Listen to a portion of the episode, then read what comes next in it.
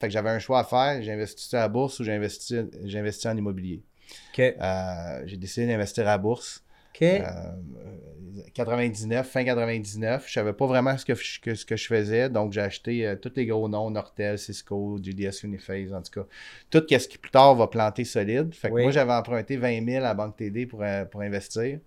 Mon 20 000 descendu jusqu'à 12 000. Puis là, je me dis, je devrais peut-être savoir ce que je fais. Fait que j'ai mis un stop là-dessus. Euh, j'ai commencé à me renseigner, à lire, à, étudier plus sérieusement la finance. Et je me suis rendu compte qu'il était qu'il avait c'était possible de faire de l'argent quand les marchés baissaient en faisant de la vente à découvert. Donc en me disant que les entreprises étaient pour baisser. Fait que j'ai fait ça à ce moment-là. euh, quand, mettons, moi, j'ai commencé peut-être mars-avril 2000. Puis mon 12 000 est devenu 72 000 à l'intérieur de 6 mois. Puis là, ça a comme eu un déclic. J'ai dit, c'est ça que je veux faire pour gagner ma vie. Puis c'est ça que je veux faire le restant de mes jours. Là. OK. Fait que c'est- c'est c'est ma seule raison de vivre à partir de ce moment-là. Ah Avec ouais. ma famille, Ouais, avec le sport. Ouais, mais- mais si j'ai une chose que je fais en- en- en me- avant de me coucher puis en me levant, mais c'est regarder les marchés financiers.